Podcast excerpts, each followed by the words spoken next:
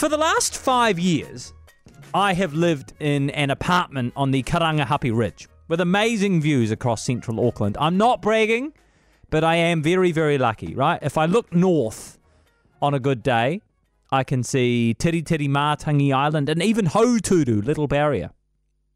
If I look south, I can see Maungawhau, Mount Eden. Southwest is Eden Park, and dominating my view from the 16th floor is a view right down the guts of K Road. There's always something happening on Karangahape Road. I can see the beautiful people walking their designer dogs or al frescoing in the afternoon sun. I can see people driving off in their new vehicles at the Tesla showroom. I can see drunks stumbling about on a Friday night, homeless people chatting to each other, and the clientele at both of the peaches and cream stores. Side note, it's not who you might expect. I'm also afforded a unique view of the traffic. And over the last five years, uh, Karangahape Road has changed.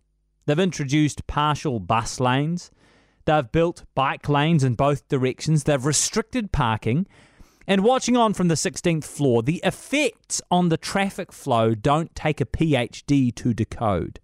They're obvious.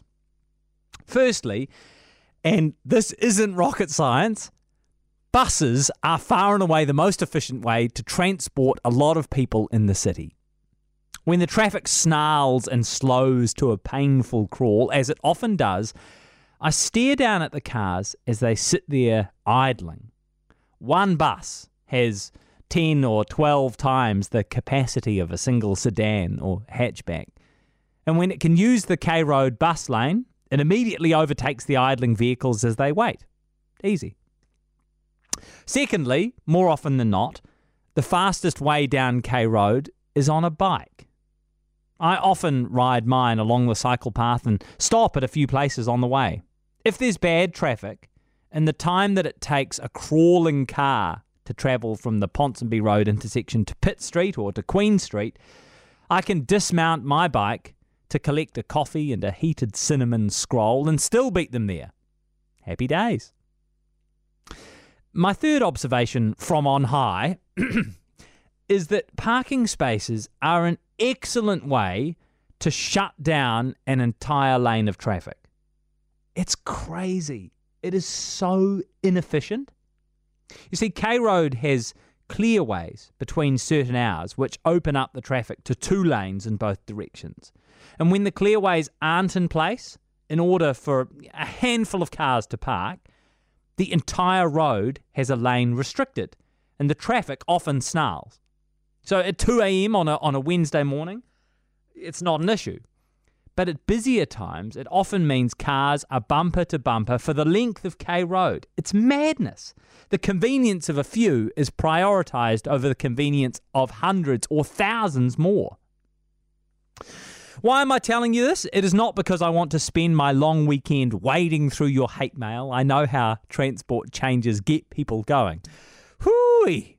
No, Auckland is proposing changes to on street parking to some of its roads.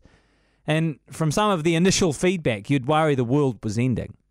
This is something all of our cities have to consider, right? But even though the changes only concern about 3.25% of roads in Auckland, they are already facing stern opposition. Smarter lane usage in busy areas is just such an obvious, cheap solution to the challenges faced by growing cities in a warmer climate.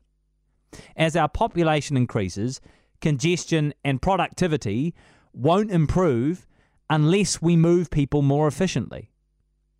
Maybe you can't ride a bike. I get that. Maybe you have cargo and the bus is too awkward for you. Fine. The good news is they're not banning cars, right? They're not banning car park buildings. You can still drive.